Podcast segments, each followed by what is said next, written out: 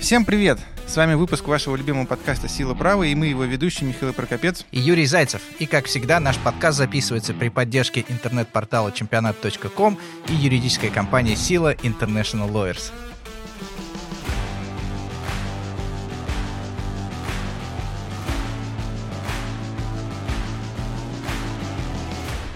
Мы хотели бы сразу начать с небольших извинений за то, что мы так долго не выходили. Мы получали множество писем, смс или отзывов от наших, угроз? угроз от наших слушателей. Но я, к сожалению или к счастью, болел той самой болезнью. Две недели был... О которой мы рассказывали в каждом выпуске, и вот мы накликали беду. Да, мы накликали беду, но не так все оказалось страшно именно для меня. Она действительно достаточно неприятная. Для многих моих друзей тяжело переносят, но вот у меня, слава богу, все прошло нормально.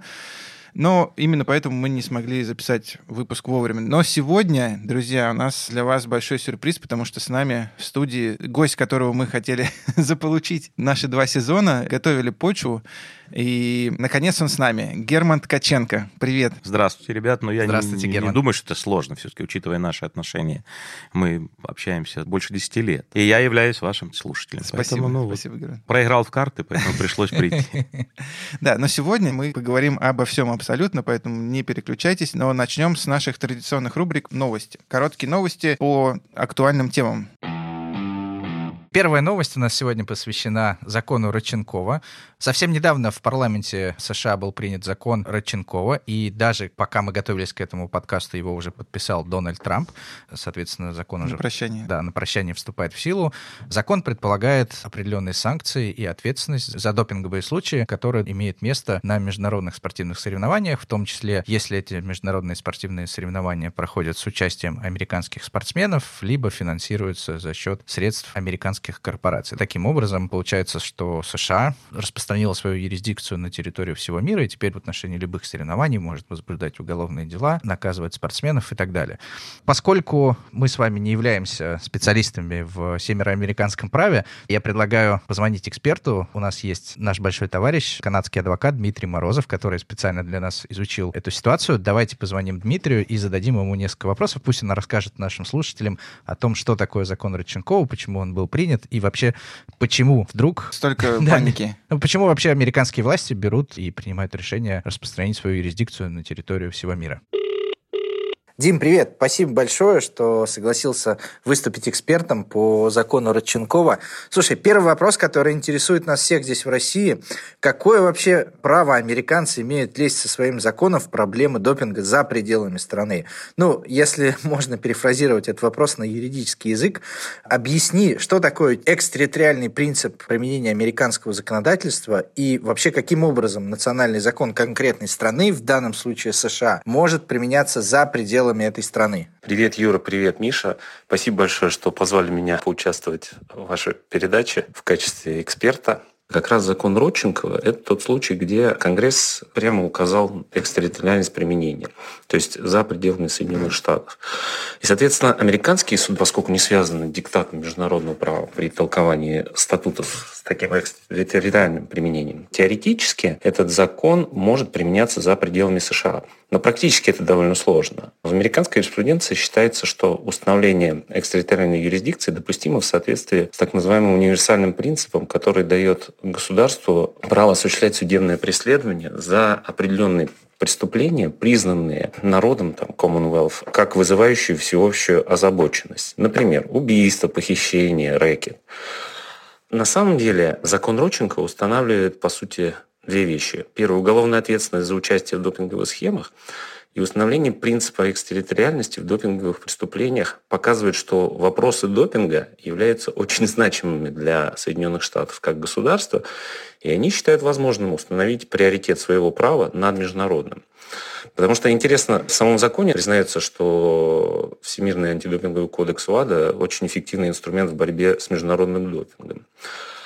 А также нужно учитывать, что при применении экстерриториального уголовного закона, ну, например, даже за убийство и там, похищение, американские следователи и прокуроры постоянно сталкиваются с практическими проблемами применения своего права за пределами США. Дим, а в двух словах объясни, пожалуйста, нашим слушателям, я думаю, что далеко не все читали этот закон, о чем вообще конкретно этот закон, что он регулирует, какие санкции устанавливает и так далее? В общих словах, он устанавливает уголовные санкции к определенным лицам, участвующим в международных заговорах по поводу допингового мошенничества на международных соревнованиях, ну, где участвуют американские атлеты.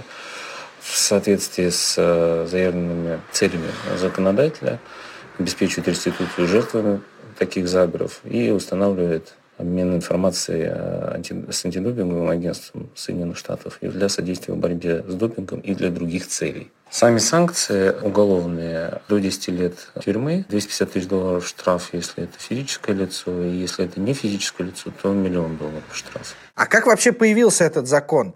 Кто был его инициатором, может быть, лоббистом, идейным вдохновителем? Честно говоря, я не знаю, как этот закон появился. А я думаю, что он как-то связан с человеком, именем которого назван закон, с людьми, наверное, которые с ним взаимодействуют но у меня нет никакой информации. Кроме того, что просто если проанализировать сухие факты по закону, что это bipartisan bill, а, то есть и демократы, и республиканцы инициировали его совместно, то, по идее, политической подоплеки, она соответствует общим интересам американских законодателей. А, соответственно, нет э, никакого концептуального различия между партиями США, которые приняли этот законопроект. Ну, а, соответственно, президент его подписал. Дим, а вот всех интересует еще в России, Почему профессиональные лиги США были исключены из-под действия закона? Нет ли здесь каких-либо двойных стандартов? Вообще в североамериканских лигах, э, если игрок не прошел допинг-тесты, ну, а отстраняют его на часть сезона. А международные нарушения обычно влекут дисквалификацию там, от двух лет. Да? То есть с юридической точки зрения эти лиги, ну, вот если говорить о грантах, да, НФЛ, НБА, НХЛ, они не подписали кодекс ВАДА. ВАДА, конечно, был недовольна, МОК был недоволен, а, но пока it is what it is. Дим, спасибо тебе большое за такой подробный комментарий, но я хотел бы вот что отметить. На самом деле, очень большая дискуссия развернулась. Ну, понятно, что в России всегда всем важно, что происходит в Америке. Это одна из национальных видов спорта, обсуждать выборы американские, законы американские, допинг американский и так далее. Но очень, мне кажется, важным обсудить тот вопрос именно профессиональных лиг. Нужно обратить внимание, что этот закон не распространяется на НХЛ, NBA, NBA да, и американский футбол. футбол ну, да. о чем, собственно говоря, сказал Дима недавно. Да, но почему? Почему? Всех это дико возмущает. Мария Захарова дала комментарий, что это вообще дикий цинизм, и она этим возмущена. Якобы это показатель двойных каких-то стандартов. Но на самом деле все гораздо проще. Дело в том, что просто эти лиги, они не ратифицировали конвенцию ВАДА, да, не работают по правилам ВАДА, и поэтому, собственно, никаких требований по допингу у них там общемировых нет. И поэтому логично, что если они не присоединились к этим правилам, на них нет смысла распространять эти нормы. Вот, собственно, и все. Стоит отметить. Представляете, я сейчас оказался на секунду в компании трех юристов. И, как мне кажется, здесь пока два мнения, и то они идентичные. Uh-huh. А меня бы интересно было у Димы спросить о другом. Вы должны разобраться, ратифицированный не ВАДА, не... Допинг зло. Uh-huh. И, в принципе, наверное, в преамбуле этого закона тоже стоит, что допинг зло. Ну, тогда и скажите, что все, кто будет на американской земле употреблять допинг, они нехорошие люди. А еще у меня есть вопрос. А вот автор всех этих допинговых, так сказать, схем, не является ли он таким мистером зло? И как можно его именем называть закон? Вот об этом почему-то никто не говорит. Если мы говорим, эй, мы масштабируем демократию и ценности, защиту прав человека и вообще правильные ценности, и в то же время понимаем, что суд Гааги не может судить американских военных. Суд не может судить американских спортсменов, если они в этой лиге. Ну, есть в этом что-то, вот, знаешь, как вот, когда не гудвилл, когда Но ребята говорят, давайте есть. мы вместе будем бороться с допингом, со всеми, без вот этой вот назидательной, карательной какой-то составляющей, без своего преимущества. Любой американский спортсмен, да любой спортсмен, употребляющий допинг, должен быть наказан. Это нормально. Вот так и скажите. Без этих вот таких же пропагандистских, как и заявление вашей любимой Марии Захаровой, пассаж. Ну, мне Извините, очень... оставлю вас пока наедине с юристом. Да, Помолчу. Да, да. На самом деле, я с вами согласен, Герман, и реакция МОК и реакция ВАДА на этот законопроект, она говорит сама за себя. Ни там, ни там не остались довольны. А, довольны. И очевидно, что, по сути, определенная независимость спорта попирается со стороны определенного государства, потому что есть международная конвенция по борьбе с допингом, есть кодекс ВАДА, и, в принципе, все правовые механизмы для того, чтобы вести борьбу с допингом, они на текущий момент существуют. Если мы вспомним, в свое время был Олимпиада Олимпиада, которая была в Италии, на период действия Олимпиады итальянским властям пришлось приостанавливать действие закона об уголовной ответственности за употребление допинга, потому что таковы были требования МОК. Иначе бы не приехали, ребят. Ну, Ну, Юр, я совершенно с тобой согласен. Давай, заканчивая обсуждение, просто хочется сказать, что мне кажется, что ВАДА и МОК недовольны еще потому, что у них была монополия на борьбу с допингом, а тут пришли американцы, они такие, вау, в смысле вы можете наказывать за допинг? Мы тут власть. А американцы говорят, не, ребят, нам все равно, вот мы сейчас будем сами тут бороться. Давай перейдем к следующей новости, которая тоже, впрочем, очень близко связана с допингом. Почему мы ее выбрали? Потому что кто-то, она как раз понравится нашим слушателям. Сегодня у потому нас нет ни одной новости про коронавирус, но куча новостей про Да, допинг. ну, да, потому что кто-то утер нос ВАДА. Я напомню, что был такой очень многообещающий перспективный футболист Мамаду Сако. Ну, как он был? Он есть, но в 16 Но он году... уже не обещающий, да, да, он не уже немного перспективный, да? обещающий. Да? В 16 году он как раз выступал за Ливерпуль и подавал большие надежды. После чего, после матча Лиги Европы, ему пришло письмо счастья, в котором сказано, что у него найден в крови допинг. Ой, в крови, прошу прощения, в моче. Да, допинг. организме. В организме, да. Вот. И, соответственно, в чем специфика? Дело в том, что в его организме был найден жиросжигающий препарат, который впоследствии оказалось, сюрприз-сюрприз, не запрещен и не включен в список запрещенных веществ ВАДА. Но при этом УЕФА временно отстранила его уже на 30 дней, после чего этот бедный футболист пропустил и финал Лиги Европы, и не был включен в сборную Франции на чемпионат Европы, и вообще карьера его покатилась под откос. Такой все-таки душок остался. Более того, примечательно, что ВАДА в процессе этого всего действия, она издала два заявления на своем сайте, в котором сказала, нехорошо Сако нарушать допинговые правила. Что же было дальше? Сако отбился от УЕФА, ВАДА не стала обжаловать, что примечательное, закрытие производства в отношении Сако, ну и Сако перешел в Кристал Пэлас, где его карьера благополучно сейчас развивается или уже просто стоит на месте, как считает Сако. И вот Сако подал в английский суд заявление против ВАДА, заявление о клевете. И сюрприз, такого давно не было, пришли новости в начале ноября о том, что стороны заключили мировое соглашение, и ВАДА на своем сайте рассыпалась в извинениях в отношении футболиста, сказала, что никогда ничего такого не имела в виду, и очень сильно извиняется. Юр, что думаешь по этому поводу? Слушай, ну на самом деле ты, Нетривиальное событие. ты очень однобоко и, на мой взгляд, поверхностно Спасибо, как обычно. прокомментировал эту новость, потому что важно в детали. Как говорит наш партнер окунуться. э, Георгий Градев, details are matters. Black Lives Ты Matter. все-таки подводишь. Да-да, я пытаюсь. All lives matter. Я пытаюсь к этому. Да, об этом мы поговорим позже. В чем деталь? Если послушать тебя, то кажется, что ВАДА, ну, просто идиоты. Как они могли обнаружить вещество, которое не является запрещенным, и на основании этого инициировать возбуждение допингового дела? Все неоднозначно в чем? На момент 2016 года в списке запрещенных веществ ВАДА в разделе S3 упоминались группы веществ, которая называлась и называется сейчас бета-2 агонисты. Соответственно, эти вещества, они как запрещены сейчас, так запрещены и на тот момент, но проблема запрещенного списка была в том, что они не были упомянуты. То есть вот сама по себе группа этих веществ, она запрещена, а дальше как спортсмену понять, вот это вещество относится к ним или не Ну, типа относится просто к ним? жиросжигающий. Да, соответственно, футболист Сако применял жиросжигающий препарат. На банке было написано, что он содержит в своем составе хигономин. И каким образом футболист должен понять, что это вещество относится к категории бета-2 агонистов, совершенно непонятно. Кстати, в следующем году, в 2017 году, ВАДА исправили эту ошибку, и они прям написали, что к этим веществам относятся в том числе следующие. И перечислили огромный перечень веществ, в том числе хигономины, в том числе сальбутамол, который использует огромное количество астматиков. И я, насколько понимаю, в данном конкретном деле была велика не роль ошибки ВАДы, а роль юристов САКО, которые доказали, футболист был добросовестный. Он употреблял, очевидно, не в целях улучшения спортивных результатов, потому что он использовал это для сжигания жира. Он действовал добросовестно. Если прогуглить это вещество, то непонятно, относится ли оно к запрещенным. И на этом основании, насколько я понимаю, дело было прекращено. Да, дальше ВАДА очевидно, осознали свою ошибку. Не в том, что они неверно распознали вещество, это на самом деле было запрещено. Просто понять нельзя было, что оно запрещено. И после этого ВАДА не стала обжаловать решение УЕФА.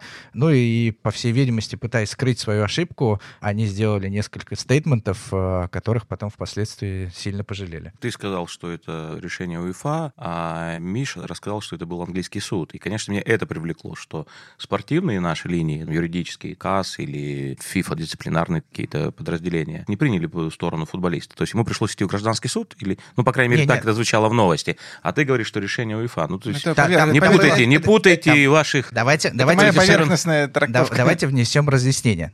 Допинг-тест был взят во время соревнований УЕФА. Соответственно, организация, которая рассматривает это дело, является УЕФА. Э, Дисциплинарный... Где решение, которое оправдывало... Да, или... смотрите, Скажите, это просто. дело сначала было рассмотрено УЕФА. УЕФА. УЕФА принял решение о том, что не было нарушения антидопинговых правил. Все, точка. После этого ВАДА выпустил несколько заявлений в попытке исправить свою ошибку, что на самом-то деле это вещество является допингом, оно запрещено, и футболист все равно нарушил антидопинговые правила. И как раз против этих заявлений САКО обратился в английские суды с иском о Не защите в КАС. чести и достоинства. Нет, нет, нет. Это является каким-то интересным аспектом этого дела? То есть обычно мы же с вами знаем, мы 10 лет судимся. Вы мне говорите, пойдем в КАС. Дело в том, что ему нечего было обжаловать. Насколько это интересно или нет? Нет, нет, Или- я скажу с моей точки зрения, почему это важно. У нас постоянно говорят, вот, наших спортсменов обвиняют в допинге и так далее, и так далее, и так далее.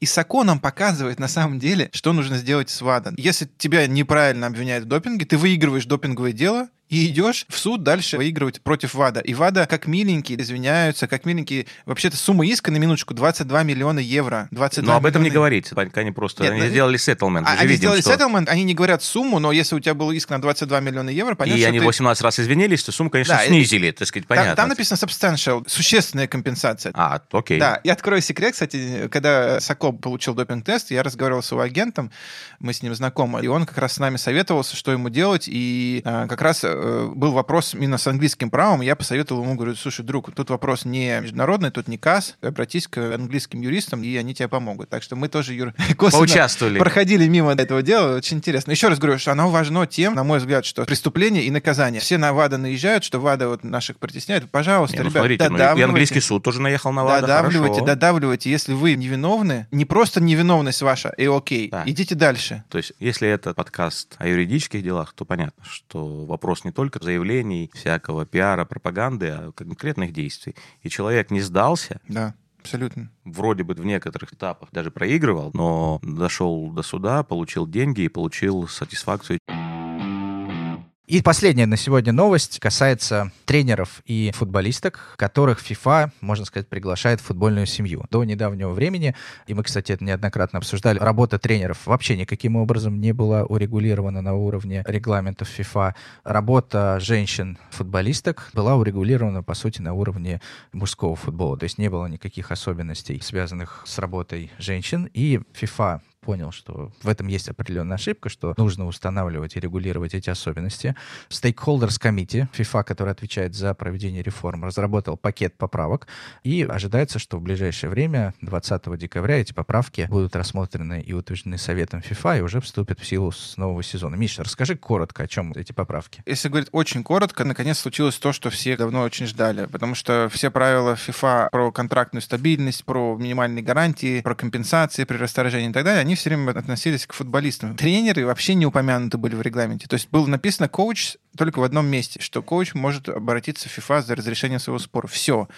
Все правила по отношению к тренеру применялись либо по аналогии, либо по швейцарскому праву. Теперь FIFA наконец обратила на это внимание, хотя об этом очень давно говорили, и это большой, на самом деле, шаг вперед.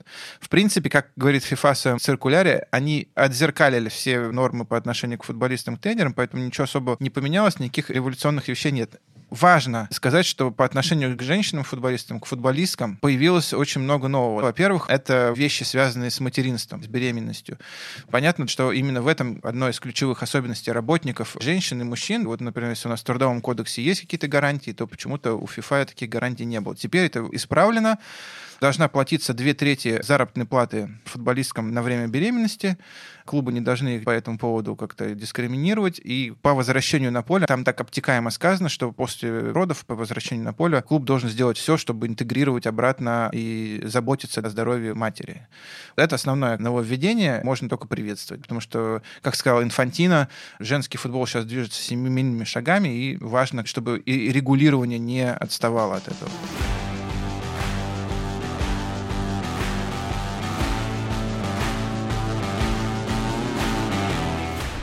Я предлагаю на этом закончить с новостями, и давай перейдем уже к нашему супер интересному гостю. Да, я хотел пару слов сказать вступительных. Для меня Герман Ткаченко это всегда был один из двух или трех человек в футбольном бизнесе, с которым мне было интересно обсудить не только контракты, цифры и какие-то такие вещи, но и абсолютно не связанные с футболом темы. Сериалы, политику, скандалы.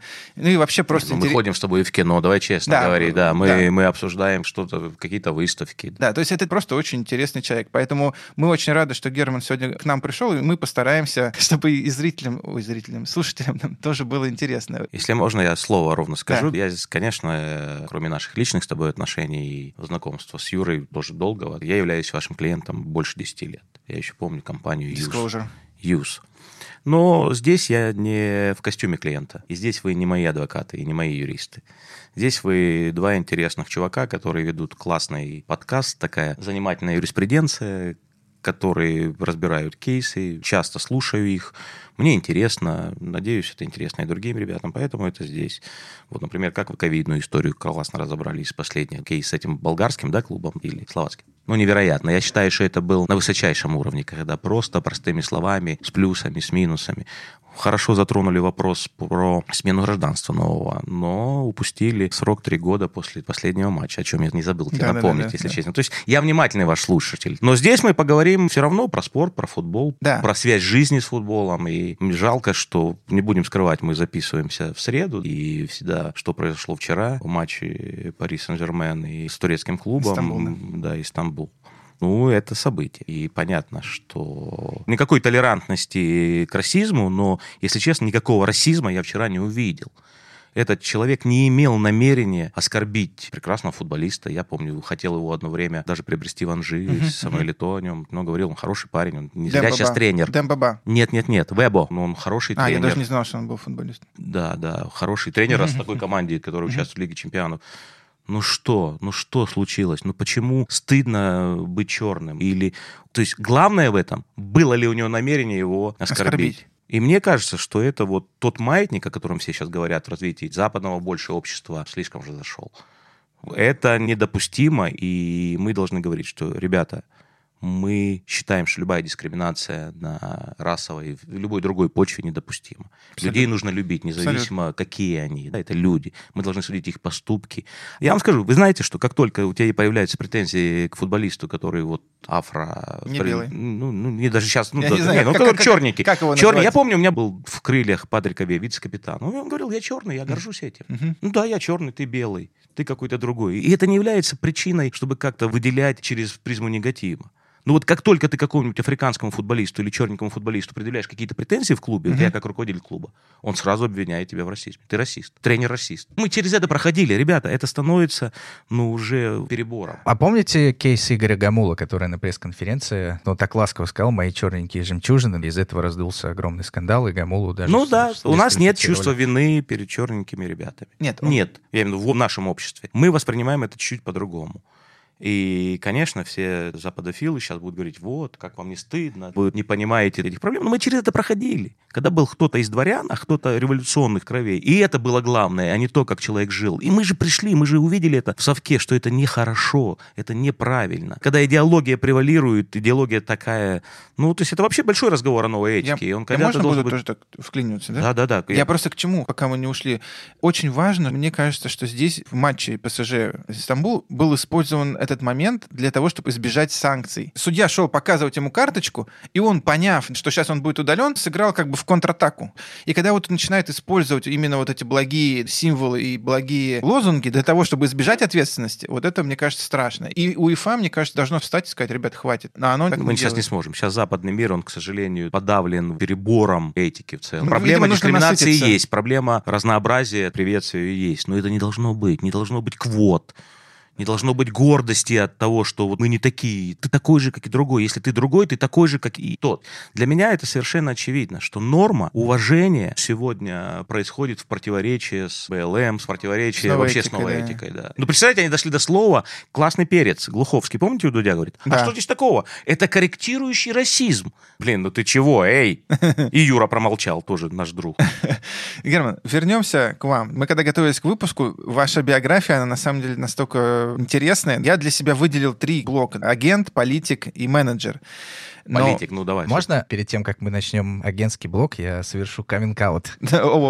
Юра, мы живем ну, в свободной стране, ты можешь говорить о чем угодно. Я хотел сделать определенную подводку к блоку агентского бизнеса. В свое время, когда я был студентом, ехал из родного Раменского до юридической академии на электричке, потом на метро, я всегда читал «Спортэкспресс». В один момент я открыл «Спортэкспресс» и вижу, бывший президент футбольного клуба «Крылья Советов» создает спортивное агентство про спорт-менеджмент. Наверное, это было первое агентство, потому что были Ну, отде- отде- отдельные последним, люди, но при этом не было какого-то глобального бренда, не было человека, который вышел и сказал, я создаю вот такой бизнес, мы будем заниматься тем-то, тем-то и тем-то. И на тот момент меня очень привлекло, и я подумал, вот бы было бы классно работать в этом агентстве. Но в какой-то момент я застеснялся, засмущался, испугался отправить резюме, и в конечном счете, конечно же, я очень рад, что Герман сидит здесь в лице нашего клиента и в лице нашего друга, но подводка это была с чем связана? Соответственно, компания про спорт-менеджмент. Это агентская компания или консалтинговая компания? Да, я сейчас хочу как раз подводку тоже, Юр, перехватить у тебя. Я когда Германа кому-то представлял или его как-то пытался идентифицировать, Герман меня все время поправлял, говорил, я не агент, я не агент, я не агент. И у меня вопрос, почему не агент? Почему стыдно быть агентом и почему Герман не хочет, чтобы его называли агентом? В чем проблема? Называйте как хотите, только в печку не ставьте. Если мы живем в Real Politics, то это не имеет, конечно, большого значения. Но если порассуждать, то здесь нет никакого стыда. Я, конечно же, как руководитель компании, той компании, которая занимается в том числе и агентским бизнесом, но здесь вопрос, что это сужает представление о том, чем я занимаюсь. Мгм. Понимаешь, это больше вопрос самоопределения. Агент это мост, посредник. Мгм. И если даже ты заглянешь, или наши слушатели сегодняшние в трактовский Ожегова, что и нашей жизни словаря, то это лицо уполномоченное выполнять поручения или действовать в чьих-то интересах. Мгм. Но работа с футболистами, с клубами, этими задачами не ограничится, она шире. Она скорее предполагает управление карьерой, моделирование сценариев, что нужно сделать, особенно что не нужно сделать. Понимаешь, в мире футбола много шелухи, много соблазнов, много лживых ориентиров. И без опытного товарища или инструмента футболисту не обойти. В обывательском понимании агент просто конвейер, который штампует контракты и, Миллионы. и рубит бабло. Мгм.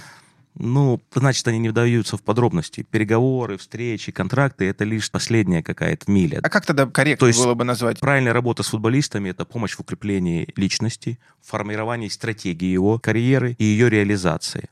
И вот здесь тоже очень важно, мы с вами затрагивали несколько раз, важно не превратиться в панибрата, потому что агент, он должен делать замечания, он должен и ограничивать человека от каких-то соблазнов. Это такая интересная тема. Плюс вы не забывайте, я много лет был президентом клуба. Мгм. Я был генеральным менеджером двух проектов. Это еще раз «Крылья» 2008 года и «Анжи» начала десятых нашего века. Поэтому назвать меня просто агентом, это, Это мелко, сузит, мелко. сузит то, чем занимаюсь я. Ну, я, наверное, консультант. Ну, не только игроков, но и клубов, где-то федераций. Но я ни в коем случае не стесняюсь этой работы. Да, среди нас много средних, среди Да, нас много вот ограниченных Мало людей, кто да? может выйти и сказать, ребят, я агент, я Не, ну, горжусь. многие, почему такой почему шлейф? агентов не любят? Да. Ну, потому что многих людей страшно будоражит иллюзия легких денег, как будто они сыплются с небес за ничто. Любая индустрия развлечений живет шлейфом беспечности и переизбытка денег. За что платят, за что платят несправедливо. Но если еще выдающимся Мгм. деятелям, как Рональдо или какому-то актеру, это нормально, а зачем людям, которые рядом? Ну, Герман, есть просто понимание, что есть агенты, назовем их даже прям можно идентифицировать. Агенты, Жучки. Ну да, которые готовы крушить команду, которые сказать, готовы... да, сказать, там, Дембеле не пошел на тренировку, чтобы перейти. Погба накануне важной игры. Хорошо, давайте все-таки Зачем оценивать, если оценивать, давайте не оценивать по худшим представителям профессии. Мне кажется, это неправильно. Вот Наверное, есть такие. И мы с вами сколько раз обсуждали все сценарии решения того или другого конфликта, который возникал у моих клиентов. Мы всегда отсекали забастовку. Мы всегда говорили, что, ребята, давайте Не найдем нужно рушить команду. рушить команду, рушить карьеру, потому что должна быть система приоритетов. Должны мы понимать, что такое хорошо, что такое плохо. Мои партнеры, очень близкие и очень сильные ребята, тем не менее, которые делали переход Дембеле в Барселону, которые делали переход Матича в Юнайтед, они используют этот инструмент. Я же ни разу, более того, говоря с ними, они убеждены, что это был обман со стороны клуба, что это был единственный вид, возможность добиться того, что было правильно для моего клиента, я это не принимаю. Я считаю, что в системе той, которой живу я и воспитываю своих клиентов, мы не исключаем обсуждение этого, но никогда это не применяем. Понимаешь, у меня очень важный тезис вообще для бизнеса и для нас, для всех, ребят. Мы должны работать так, чтобы все стороны не вышли с ощущением выести, извините, uh-huh. что такое выражение, по-другому не сказать, из этой сделки. Uh-huh. И когда ты будешь этому придерживаться, для того, чтобы все были довольны, чтобы были выполнены интересы всех сторон, то эти люди будут счастливы и будут возвращаться к тебе. Это наша бизнес-стратегия. Делать так, чтобы все вовлечены. Да, интересы клиента для нас ключевые. Они в приоритете. Но интересы контрагента тоже важны. Понимаешь? А если мы будем судить у нас проблема бизнеса в другом. Агентский бизнес, он тоже очень сильно вырос. Агенты в России, они сегодня такие же, как и весь российский футбол. Uh-huh. Много средних, много серых, много неумных, но есть и нормальные ребята. Вот это вот раздражение, оно тоже иногда возникает. Единственное, давайте не судить о профессии по худшим ее представителям. Какой-то Конкрет, клише. Конкретный пример, Герман. Давай. Ну, просто конкретный пример. У меня друг мой, который часто нас слушает, Миш, привет, он мне задает вопрос, который я не могу ответить. Он говорит, ребят, ну смотрите, зачем нужны агенты Кавани, условно? Зачем нужны агенты Пакба? Все знают, где здесь живет Пакба, все знают, как с ними связаться. Есть определенное количество клубов, конечное, которое может позволить себе такие таких футболистов. Но приходит агент, условный Мина Райола, возьмем его как образец, boy, вот, и, во-первых, раскачивает все клубы. Понятно, что футболист мог бы получить такую же зарплату, плюс-минус везде, из этих клубов. Но Мина Райола добивается для себя агентской комиссии. Понятно, что агентирование — это помощь. Ты помогаешь. Но как может быть помощь, если ты получаешь агентскую комиссию 40 миллионов, которая больше и зарплаты футболиста, и трансфера футболиста там иногда, и ты получаешь комиссию больше, чем все заинтересованные лица. И возникает вопрос, ты работаешь для чего? Для того, чтобы получить комиссию, и твой игрок пойдет туда, где тебе больше дадут комиссию, или где ему будет лучше? Вот главная претензия. А вот здесь, взгляд. ну это еще раз, я говорю, это в королевстве кривых зеркал, это так, посреднические услуги стоят сколько? Сколько готовы за них заплатить. В той цене, которую выплачивается в той иной сделке, она определяется всеми сторонами. Невозможно заставить тебя заплатить столько, Без если ты к этому они... не готов. Мы можем разобрать конкретную сделку Райолы по Погбе. Да, Райола серьезный представитель нашей профессии. Он разрабатывает стратегии, он знает, что нужно его клиенту, он помогает в первую очередь своему клиенту получать то, что они хотят. Но если разобрать именно переход Погба из Ювентуса в э, Манчестер Юнайтед, то там есть несколько уникальных вещей. Давайте на них посмотрим. Во-первых, он представлял все три стороны. Да. Все три стороны. То есть все три Это стороны были как бы не против. Раз, уже представлял он. Мы не забываем о том, что Погба являлся лицом Адидаса, который был спонсором Манчестер Юнайтед, который настаивал на этой сделке. Угу. Соответственно, здесь была не только спортивная составляющая, которая, конечно, всегда главная, но еще вот другая, коммерческая. Да. Угу. Райола привел Пакба в Ювентус тогда, ну, практически за компенсацию, information rights, как вы их называете в разговоре со мной. Я не знаю, так это не так. Но компенсацию за подготовку молодого футболиста, то есть практически бесплатно. И какая-то фиксированная сумма была определена тогда. А потом Ювентус поставил ему некую мотивационную конструкцию, когда с 5 миллионов выше 90 миллионов он получал очень существенную вещь. Uh-huh. И что плохого, если человек получил деньги за то, что и другие Все стороны заработали. получили то, чего хотели. Поэтому агентская комиссия – это плата за то, чтобы что-то получить. Угу. Ювентусу деньги, Пагба крутую роль и новый контракт Манчестер Юнайтед – вокруг адидасовской истории, вокруг строительства того клуба, а Манчестер Юнайтед получить актив, который будет вносить как спортивные успехи, так и коммерческие. Вообще сегодня футболисты, особенно такого уровня, они стали такими большими бизнес-активами. И здесь я к твоему Мише хочу вернуться. Во-первых, он говорит, я вот занимаюсь merchant acquisitions, там нет агентов. А он тогда кто? А кто такие инвестиционные консультанты, а кто тогда юристы, которые сопровождают сделки и получают деньги. Это те же посредники. Но просто футболисту, когда, ты продаешь, когда ты продаешь, получают... получает не меньше, не меньше. Ну, не 40 миллионов, ну, послушай, ну, банки... Но и в футболе не каждый трансфер и, Да, да, поэтому сравнивать мы не должны вот это вот такой левый популизм использовать и сравнивать сделки, сравнивать сделки Райолы и нижних бюджетов. Но в целом, если мы говорим о сделках M&A, то это человек, покупающий актив, он понимает, что он хочет приобрести, человек, представляющий или владеющий активом, бизнес-активом, понимает, что он хочет, почему он хочет продать, что он за это получит. Я думаю, консультанты это как раз там и есть такие. Участие агента — это вот и есть перевод, может быть, это в логику бизнеса, потому что футболист, он же не понимает, в чем состоит экономический ландшафт вокруг него, что для него нужно сделать, какова стратегическая цель его развития карьеры. Часто он, когда приходит в кабинет к директору, он даже не может с ним на равных. Собственно, это вопрос и есть формирование личности. Я говорил, это тоже часть моей работы. Мы с вами же иногда обсуждаем, как не превратиться в друга. Если, например, с Федей Смоловым, я действительно называю его другом, uh-huh. я с ним с 10 года, у нас интересы общие, мы читаем похожие книжки, я что-то ему мог рекомендовать. И сегодня, конечно, я больше старший товарищ для молодых клиентов. А что делать, если что-то вот Но я имею пошло в виду, не так? Тоже это это очень важный вопрос. Это тоже нужно анализировать. И нужно не гневить Бога. Иногда нужно успокоиться. Переход не является часто Решением решением. Это очень важно. И всем кажется, что этот агент — это ради перехода. Вот мы там встречались с семьей молодого футболиста, и мама спрашивает, а что вы делаете? Что вы сейчас предложите нам сделать? А я говорю, предложу проанализировать. Предложу получать удовольствие от того отношения клуба, которое есть к вам. Мгм. А я в это время вместе с вами, вместе с клубом проанализируем, какой правильный следующий этап, какая соревновательная среда, какая тренировочная среда. И она скажет, а как, мы не переходим никуда завтра? Ну нет, она говорит, А что вы тогда её это и делаете? зацепило. А что вы тогда Да, делаете? да, да, ее это и зацепило, что правильно. И вот этот анализ, мы всегда говорим, ребят, мы не принимаем решений.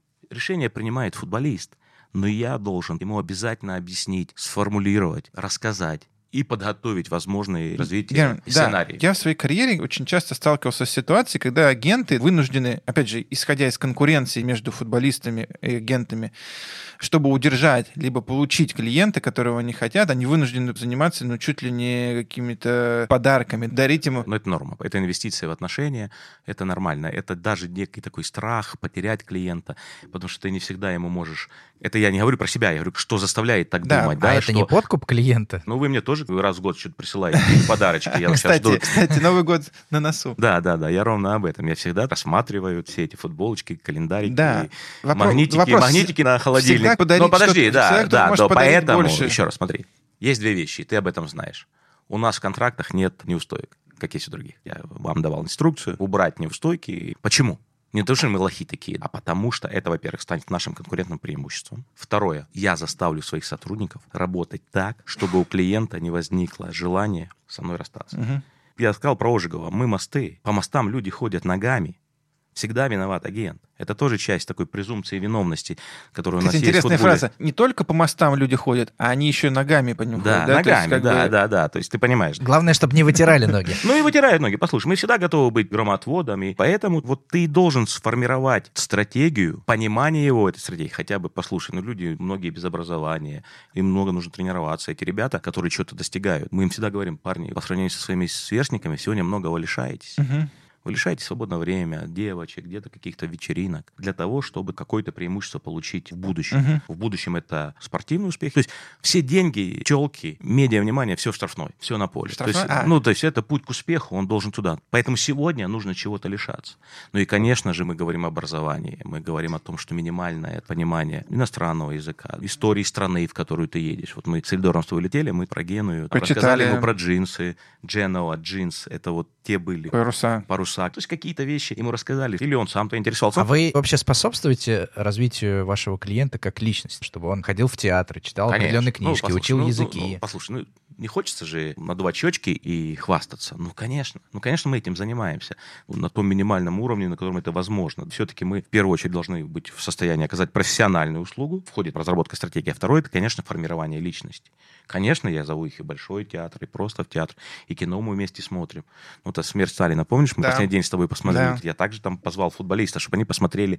Мы рассказали, что это, почему. Я все пытаюсь Это- подвести к вопросу расставания. Когда происходит раз, такое смотри. расставание, Сейчас я как скажу вы это вещь. воспринимаете? Любое расставание, любое расставание в нашей профессии, оно бывает двух видов. Плохое и очень плохое. Конечно, мы расстраиваемся, но убежденность моя сейчас следующая. Каждый клиент имеет право уйти от агента. Потому что как он имеет право поменять юриста, техника СТО, И даже жену. риэлтора, ну и даже иногда жену. Вопрос, чтобы это было цивилизованно. Это никогда не будет тебе казаться справедливым. Но я к этому отношусь спокойно. Очень часто бывает, это вопрос конкуренции, значит, ты должен быть лучше для того, чтобы тебя не уходили. У каждого э, в нашем бизнесе, у каждой компании, у каждых агентов индивидуальных есть люди, которые от них уходят. Ну, ничего. Ну, я часто слышал, что это такой пережиток прошлого. Когда хочет футболист сменить агента, то два агента встречаются, люди работают на одном рынке, и они понимают, что рынок маленький, у нас количество агентов небольшое, и прежде чем этот футболист переходит к другому агенту, этот агент... Это понятийный вопрос, опять же. Спросить, ты не против? Да, вопрос... И этот вопрос уладить. А что, если происходит по-другому? Ну, это же вопрос юридических последствий. Если здесь неустойка, ну, не будем эту Я тему все... развивать. То есть мы смотрим содержательно. Да. Справедливо это несправедливо? Какие у меня отношения с коллегами? Если это решение не совсем справедливо с точки зрения вовлеченности, того, чего сделано для человека, если у него есть юридические и моральные обязательства, ну, то есть нам один человек говорит, мама жалуется, один из агентов занял деньги у родителей. Такое бывает, это плохо. Я к этому стал относиться совершенно по-другому. Мы в бизнесе, мы в конкуренции. Ты себя не Ты должен любить. свое ключевое конкурентное преимущество показать. Если ты не удерживаешь клиента, если он считает, что ты не даешь то, что он хочет, это его право уйти. Потом вступает вопрос, ну, неудобно это делать человеком, с которым ты много делаешь другого. И вопрос юридических возможностей, юридической справедливости. Можешь ли ты разорвать контракт?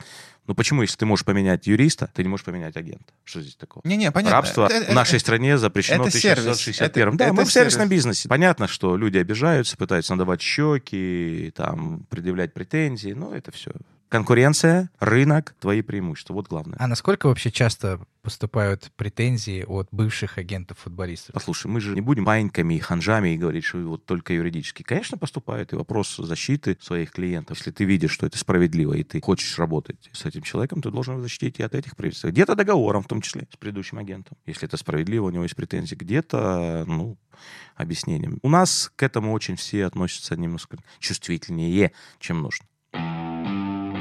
Вопрос по Эльдору. На мой взгляд, это трансфер, один из двух самых важных трансферов в этом трансферное окно. Еще угу. можно назвать Мирончука. Который ты тоже летал. Которую наша компания тоже участвовала. Мы тоже были свидетелями всех перипетий. У меня вопрос. Гордимся. Это большая сделка, надо поздравить Вадика Шпинева с этой. Да, да, да, это очень важно. Я к чему клоню? Насколько вы считаете, какое влияние то, что наши, наконец, футболисты начали быть интересны зарубежным клубам и интересны за большие деньги, и их начинают приглашать, насколько это вообще важно? Или... Это важно. Или мы опять это важно, это, это, это важно, это пока не тенденция, это нужно признать, это не тенденция, это больше просто события, которые важные, значимые. Российский футбол беднеет, и поддерживать конкурентоспособность в зарплатах, в трансферах нам все становится сложнее. И наша лига стала менее богата на таланты, на какие-то интересные ходы, на какую-то жизнь в спортивном смысле и в смысле финансов. Все забывают, что ребята, которые уезжали вот в 90-х, да, да, да. Там пром... они уезжали... За копейки. Не-не-не-не-не. Они уезжали на зарплаты в 10 раз больше, чем они получали здесь. Надо было в 10 не... раз. Спортэкспресс внимательно читать. Да, не, ну тогда это, это, это время 90-х. Вы тогда еще читать не умели, наверное. Так вот, они получали здесь 3 тысячи, а туда уезжали на 300 в год. Mm-hmm. Ну, то есть средняя зарплата вот тех испанских наших парней. Игорь Шалимов, ну, вообще громадный трансфер, показательный. Поэтому экономика всегда влияла. У нас проблема, что наши футболисты не очень востребованы. Я часто об этом говорил. По качеству, по жизни вне поля, угрюмые, не разговаривающие на английском и не умеющие, не желающие преодолевать трудности. После 2008 года, после Евро, у нас тоже был поток. Ну, я вот по них говорю. Они, ребята, как по таланту были востребованы, здоров, да. а вот по своей адаптации и по тому имиджу, который они оставили, они тоже.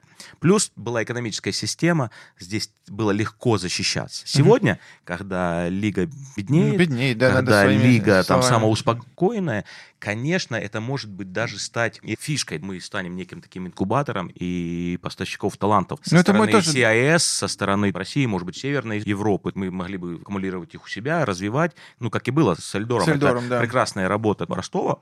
И мы ту стратегию, которую наметили, с ним согласовали в самом начале еще в Узбекистане, угу. и ее реализовали. Понятно, что Ростов не очень хотел продавать, это тоже часть вот того растущего клуба. Сегодня, конечно же, в первую очередь должно вырасти уровень качества и таланта. Угу. После чемпионата мира, ну, честно, не было ни одного предложения на футболиста после успешного чемпионата мира. Ну, ну мы не я будем об этом не слышал, во всяком случае. Не, ну, то есть настоящих, не разговоров, что в Кардив в аренду Дзюбут.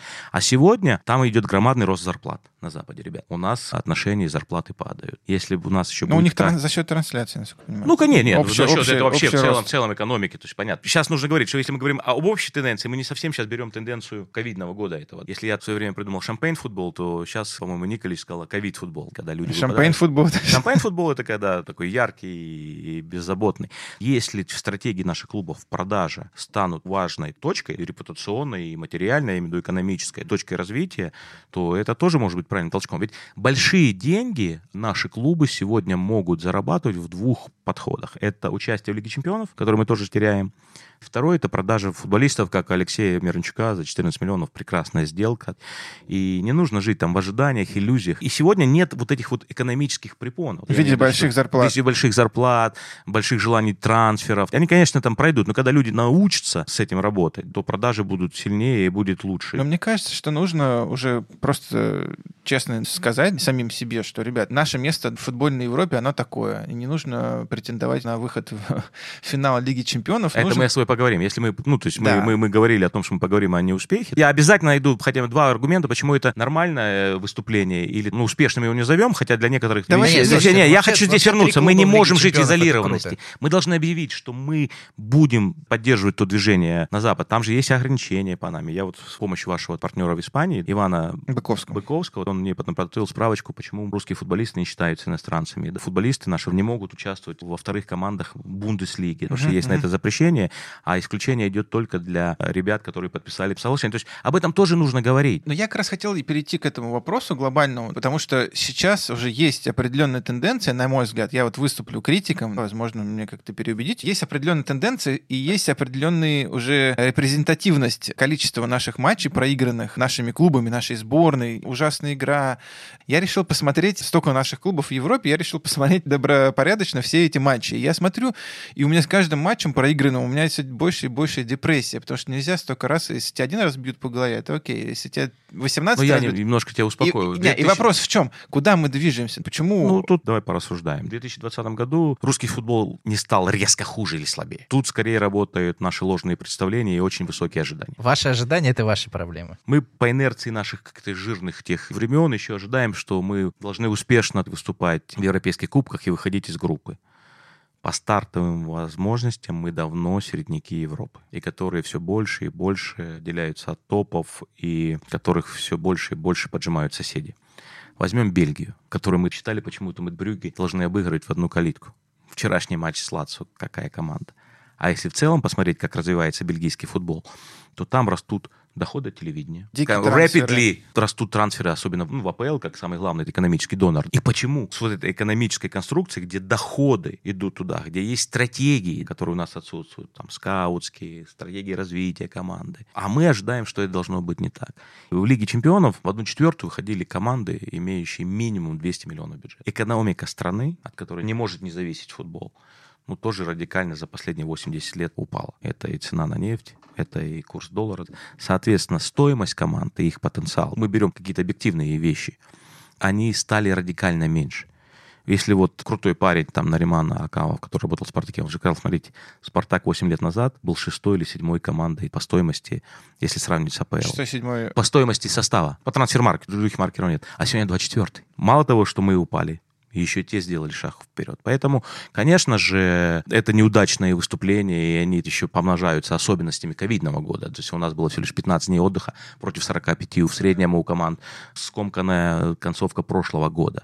Это все некие мультипликаторы, да, они не главные причины. То есть мы за счет чего могли, если мы выступаем в качестве, качество футболистов ниже, мы за счет самоотдачи, физической готовности. Это чуть компенсировать. Но в целом, если посмотреть, как спортивная наука развита в наших клубах, как мы можем сравнивать с Red Bull из Зальцбурга, которого есть стратегия многих лет. Так Поэтому, почему она у них есть, а у нас ну так вот нет? это есть причина, что вот, вот, вот, вот вопрос. здесь Зальцбург, австрийский. Давай вспомним все в хорошем смысле выскочки последних лет. Монако в 17 году, Рома в 18 Аякс в 19 Аталант и Лейпциг.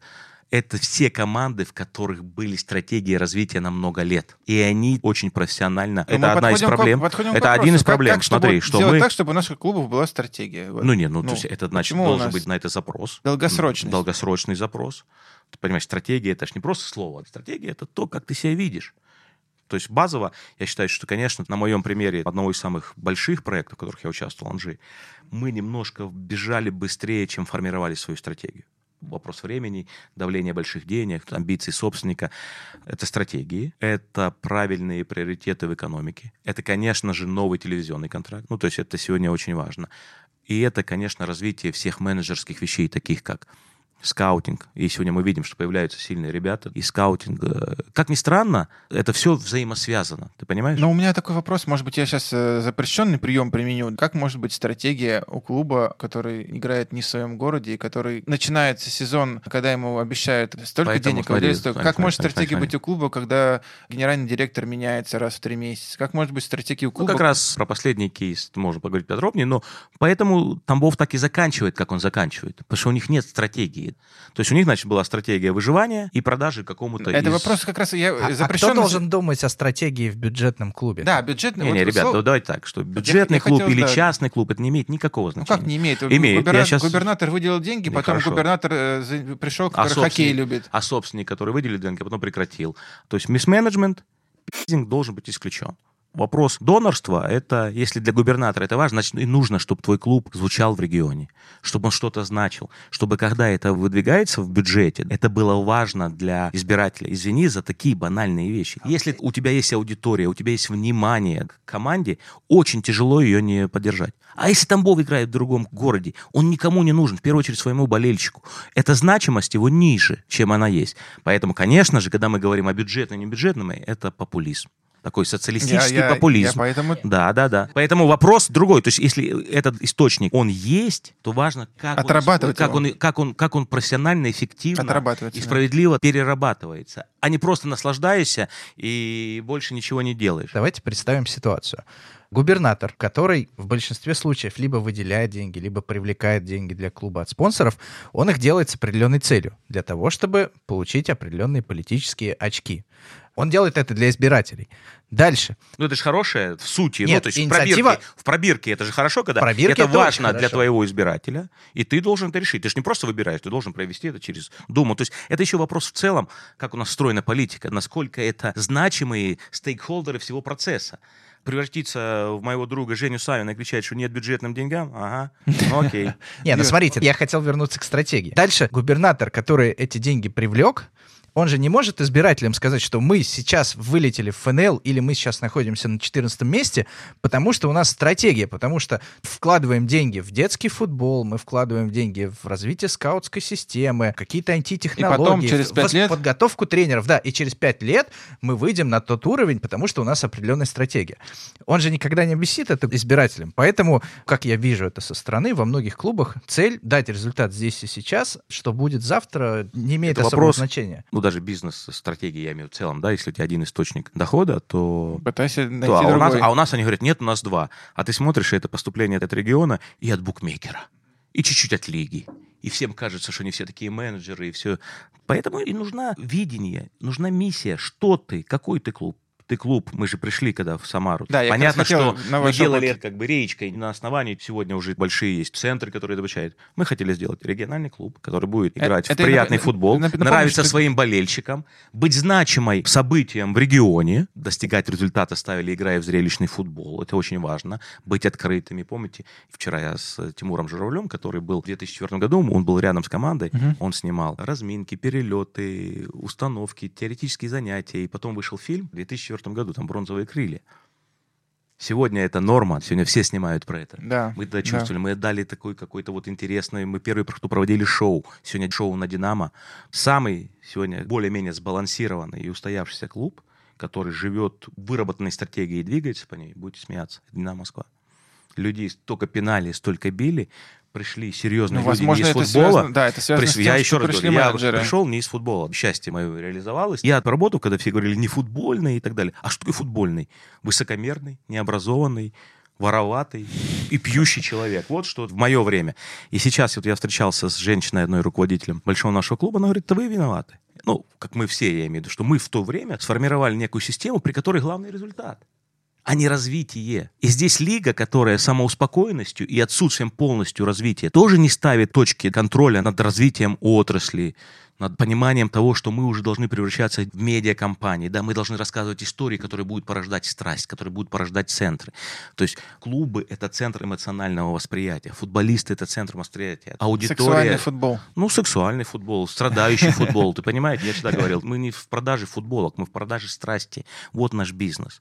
И это тоже часть какой-то стратегии. Смотрите, Реал Соседат считает, что они должны стать такой большой IT-компанией. Они создали клуб, там порядка 500 других команд, которые с ними участвуют, потому что ну, маленьким клубам тяжело это развивать, что это какие-то другие вещи, это должна борьба быть за других. Сегодня самоуспокоенности уже не будет в ближайшие 2-3 года. Мы говорим про государственные деньги, и вы молчите стыдливо, западники, Я о том, что, вопрос, о, том, что, о том, что Лига 1, французская лига, крутая лига, не получает ничего с марта месяца от телевидения.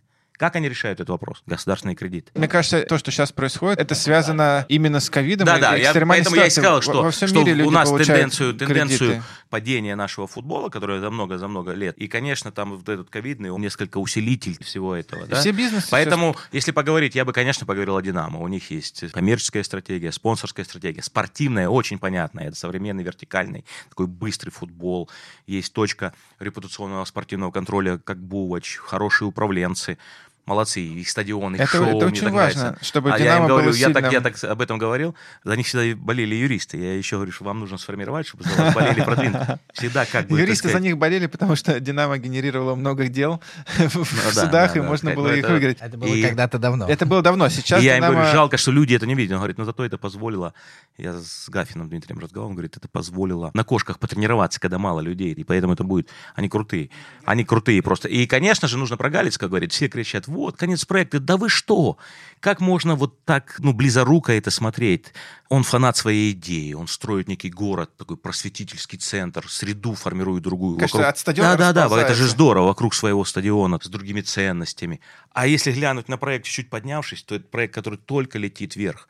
Да, он романтик, упоротый в хорошем смысле своим романтическим патриотизмом. Так это же прекрасно, это же есть идентичность. И он этого добьется, как он добивался в бизнесе. Упад это тоже был связан, как мне кажется, с ковидной составляющей. А сейчас мы посмотрели, они вышли в футбольную весну, они прекрасно сыграли два матча с э, Севильей, они вчера достигли ничьи с Челси, но они молодцы. Молодцы, А молодцы. он сказал, что Тухель мне нужно, я хочу своего тренера. И отличный, нормальный тренер. То, что мне говорили футболисты, которые у него работают. Нормальный, профессиональный тренер. А если вот так оценивать каждую ступеньку сегодняшней, то всегда можно найти и негатив, а, а в целом проект развивается прекрасно, и это только начало их чемпионской какого-то движения. Мы сейчас разговариваем о ярких проектах Динамо и Краснодара. Динамо, еще раз говорю, лично я супер рад, что наконец-то Динамо получила такой импульс и связываю это тоже как раз с приходом банка. Банка, да, да. да. Они знают, как работать, и это видно.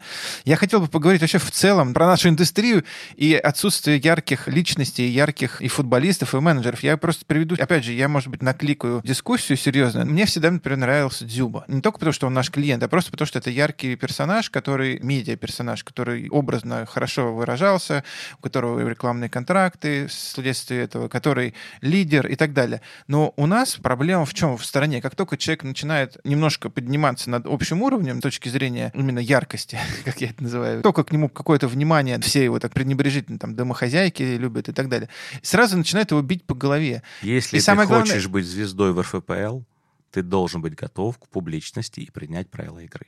Но я не хочу Ты смотри. такие правила игры, Да, когда, да, когда, они- когда- они- они когда существуют. тебя уничтожают Они просто за то, что ты существуют. Ну, популярный просто- человек. Нет, его уничтожают не за это. Его Я вот- уничтожают за определенные вещи нестыковок э, Так в вопрос- их восприятии. да, это вопрос О том, что он не этики. умеет себя этики. в Нет, том- а ну, почему, послушай, почему каждая ну, колхозница учит меня этике, извините? То есть А это часть твоей жизни. Ты для них существуешь. Они являются реципиентами твоей деятельности. Если ты находишь силы на это не обращать внимания, ты движешься еще.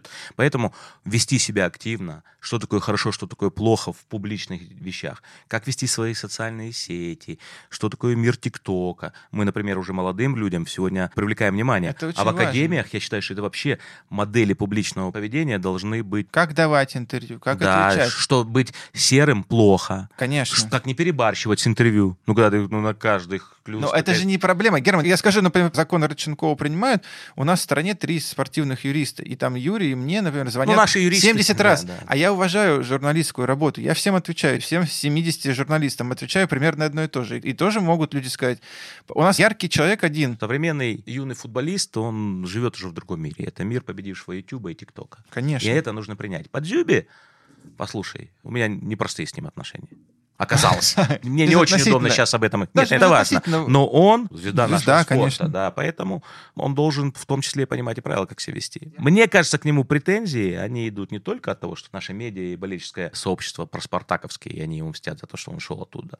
Но это есть еще определенные нестыковки как вы говорите, в новой искренности и в том, чем есть на самом деле. Но я не хочу на этом рассуждать, потому что все будут смотреть через нашу Да, какую-то пикировку, окей, мне окей. это не интересно. Очевидно, что спартаковские болельщики его никогда не отпустят и никогда не простят, ровно как и болельщики Барселоны никогда Но не то, что его не простят принимают Луиса свои болельщики, вот здесь нужно задуматься. Ну, у болельщиков, Вот здесь- здесь Герман, нужно у болельщиков, задуматься. на самом деле, достаточно странная С другой стороны, и- Дзюба это в какой-то мере и подарок нашему Я про это- футболу, я- потому моя что быть серым этом. и средним это кошмар. Герман, смотрите, у нас есть подразделение нашей работы, маркетинг. У нас есть сила маркетинг, подразделение нашей компании, и мы общаемся с рекламодателями. Я честно скажу, вот на всю страну никто не интересен российским Ну, рекламодателям, рассказывай, я- я- кроме трех человек. Смолов, Миранчук и Дзюба. Дзюба. Все. Понимаете, нам нужно сделать так, Ну, чтобы... отчасти Головин. Ну, Головин, нам Ну, нужно... насчет профиля спортивного Нам высокого. нужно, чтобы у нас в стране было 15, 20, 30 таких человек. И это не Конечно. проблема Дзюбы, это проблема всех остальных.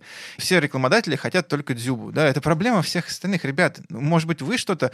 В Не, чем мы проблема? должны их учить не быть только человек серыми, мы начинает должны их учить- высовываться, и вы, приходит журналист какой-нибудь и говорит, ты там не так сказал, ты не то подумал, ты не то сделал. Такая уже до карикатурного, но вот мы со Смолом посмотрели Last Dance. Вы помните, как даже Джордан, когда случилось с его отцом, как они все ждали, как медиасообщество ждало, чтобы его укусить и ударить. Также они все ждут, когда звезда оступается. Это тоже вызывает какую-то эмоцию. Поэтому еще раз говорю, мы должны их учить, как себя вести, учить не быть серыми, быть в то же время и моделями поведения. То есть нужно понимать, что твой каждый шаг, он под вниманием и большой лупой ускорения и интереса. Хорошо, Герман, ну, вот вы затронули чуть-чуть тему про крылья. Мне это очень интересно. Вы попали в крылья в 30 29. в 29 лет. То есть я, например, думаю, вот мы с Юрой про себя молодые менеджеры, условно говоря. Мне 37, Юре 34. Четыре. Я там всегда считал, что мы одного возраста. Да. Ну ладно, я чуть-чуть постарше все-таки. Да, и мы все еще считаем себя молодыми, но каково это попасть в клуб в 29 лет? И как это было? Но время было чуть-чуть другое, потому что время больших изменений, Я напомню быстрых. слушателям чуть-чуть, что Герман стал президентом Крылья Советов в Самаре и достиг с ними, на самом деле, максимальных их результатов, успехов. Да, самый большой Занял успех. третье место, получил бронзу. Но и что было еще важнее, этот проект гремел, на самом деле, на Ну всю да, я страну. горжусь не только, так Да. сказать, спортивными, Как а это том, что мы сами стали прям подтвержденно самой любимой второй командой Да, в стране. Мы играли в зрелищный футбол, мы стали самой посещаемой командой Восточной Европы домашних матчей. У нас было 26 плюс тысяч каждый Полный- матч. В то время стадион. на стадион был 3-4, много матчей было, но морально устаревший. Ну, мы понимали, что мы должны быть Так интересными через для зрителей. возраста я хочу понять. Ну да, нет, ну послушай, Откуда время было, так пони- я уже был, я уже был, я, ну нет, я, я всю жизнь хотел, я написал сочинение в 14 лет, что я хочу быть директором футбольного клуба. То есть я этим грезил. Но я работал в большой алюминиевой компании, был вице-президентом, который отвечал за региональные и государственные связи. Ну и в том числе за общественные связи. И как И когда мы связь, купили да? самарский алюминиевый Самека завод, то губернатор просто поручил, сказал, что одно из крылья Условия. в Легале, важное для региона, ну, не самый успешный, были в зоне вылета. И мне было поручение займись, чтобы меня этот вопрос больше не волновал. Если первый год компания еще участвовала в клубе и финансово я начал этим заниматься, то когда случился расширение алюминиевого бизнеса, произошел Русал, значимость Самары стала меньше. И это осталось моей... Я всю жизнь этим хотел заниматься. То есть я стал не только президентом, но и контролирующим акционером. Да, я пришел не из футбола, я позвал людей. Яня Димитров и Саша Федосеев по тем временам люди, которые не из футбола. Да, мы где-то по наитию понимали. Ну, вот, вот та стратегия- недостаток образования именно ну, с послушай, сегодня я вижу, что это недостаточно. А тогда мы были полны энтузиазма. Я взял на себя бремя лидерства, я ассоциировал это со своим именем. И когда энергия пошла от людей, когда к нам стали хотеть приходить хорошие футболисты, а мы, не называя так, делали это своей стратегией, ведь приход звезды — это некий эмоциональный новый центр, да, это возможность Конечно. общения или того месседжа для привлечения внимания к себе. Мы приглашали бразильцев, мы играли в футбол. Колер, да, при вас пришел? Ну, по- попозже, а? да? Колер. Не, ну Колер, это я уже сделал сделку в 2008 году. Ну, Тихонов, Мгм. Коряка. Тихонов вообще никто не верил. Бранко. Он совсем без меня был. А, да. Не, я просто я к тому, Ты про что- яркость, но Я про яркость, я не, про не, не, это мы о другом. Ну, вспомните, мы сделали первый в мире, вы будете смеяться, первый в мире трансляцию в перерыве из раздевалки.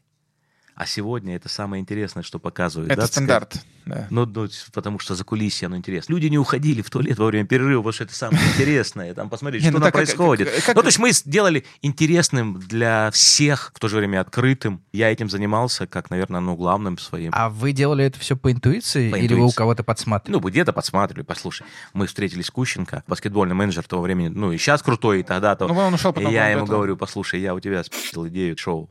Он говорит, не-не-не, это я у тебя.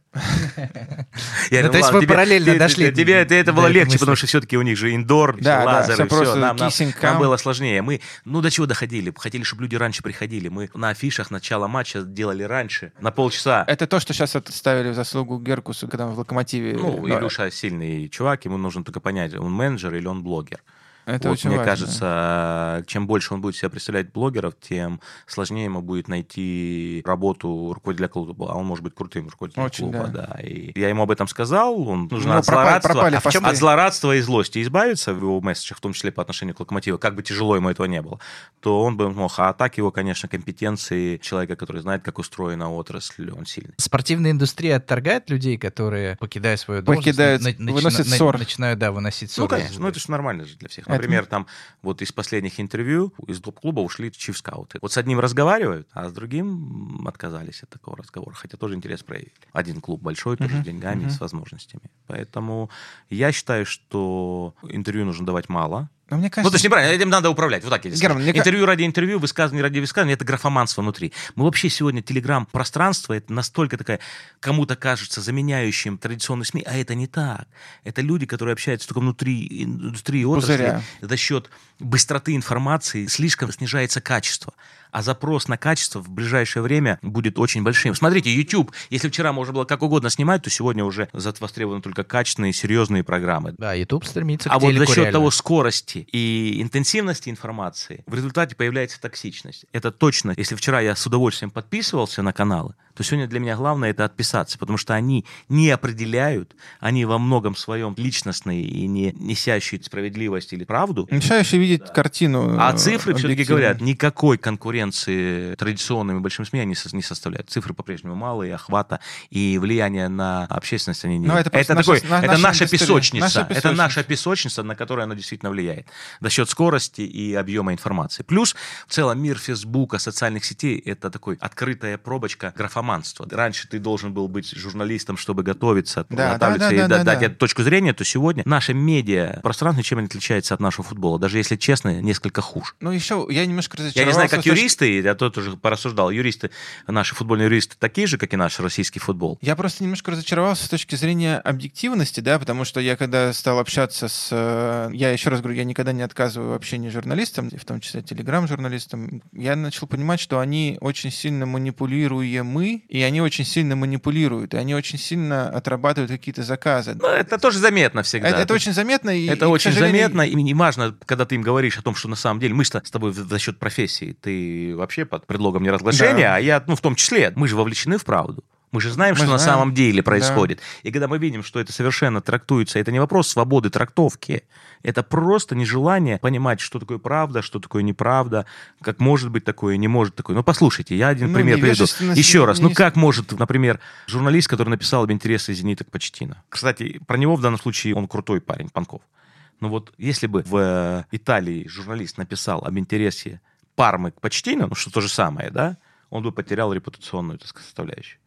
А здесь совершенно... Более того, я был как раз в редакции «Спортэкспресса», традиционной своей, так сказать, встречи с журналистами, и в этот момент произошел звонок, и эту информацию попросили разметить в «Спортэкспрессе». То есть это был сброс. И мы обсудили, мы сказали, что это невозможно. Это невозможно. Просто сейчас... И им все равно, они не думают об этом, о своей Герман, репутации. они думают о том, что второй — это уже поздно. То есть Хотя- кто, кто первый дал, тот... Хотя когда? Ну нет, так это Спортэкспресс не дал, отдал чемпионат. Через два часа дал эту информацию чемпионат. То есть ребята, которые хотели это рассказать, они рассказывали это Спортэкспресс, это по какой-то причине не прошло, они это потом отдали эту информацию в чемпионат. Но еще раз, такое может быть. Написать, что проявил интерес к Почтине. Но тут же он должен сказать, что это невозможно. Ну, то есть, что это, так сказать, ну, то есть, это пустая трата времени. Вот тогда это quality, качественная информация. Хотя я хочу сказать, что-то, что-то меня и подкупает вот в телеграм-вещах. Я специально это скажу здесь, в, mm-hmm. в этом подкасте.